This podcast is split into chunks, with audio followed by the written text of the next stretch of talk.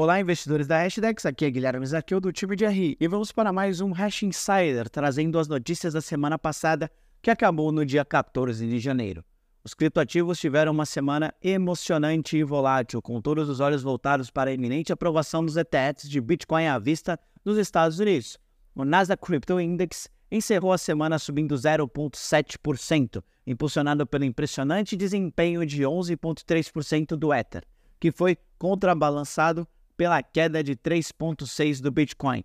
Esses movimentos opostos sugerem uma rotação de capital por parte dos participantes do mercado, já que a corrida pelos ETFs de Bitcoin à vista nos Estados Unidos finalmente chegou a uma resolução. Agora vamos às notícias.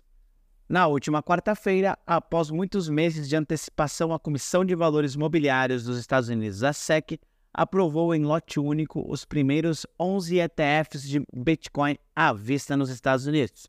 Na quinta-feira, todos os produtos começaram a ser negociados em suas respectivas bolsas, acumulando um volume total de 4,6 bilhões de dólares no primeiro dia, tornando-se o que os analistas consideram o lançamento mais bem sucedido de um ETF de ativo único na história dos Estados Unidos em termos de volumes negociados. Os fluxos de entrada nos dois primeiros pregões também foram impressionantes, totalizando 1,4 bilhões de dólares, com o IBIT da BlackRock liderando com 497,7 milhões de dólares, seguido pelo FBTC da Fidelity com entradas de 422,3 milhões de dólares, e o BITB da Bitwise totalizando 237,9 milhões de dólares.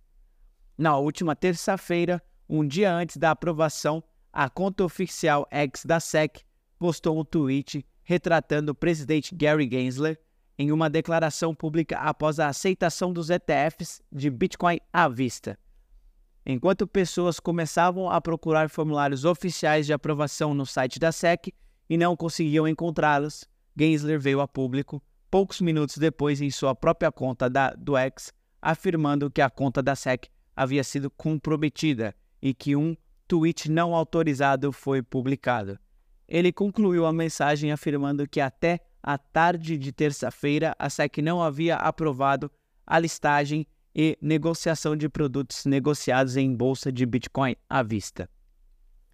Enquanto a aprovação real da SEC ocorreu apenas um dia após a postagem falsa no X, o Ether experimentou uma reversão bastante significativa em seu par com o Bitcoin no momento em que a notícia falsa foi espalhada.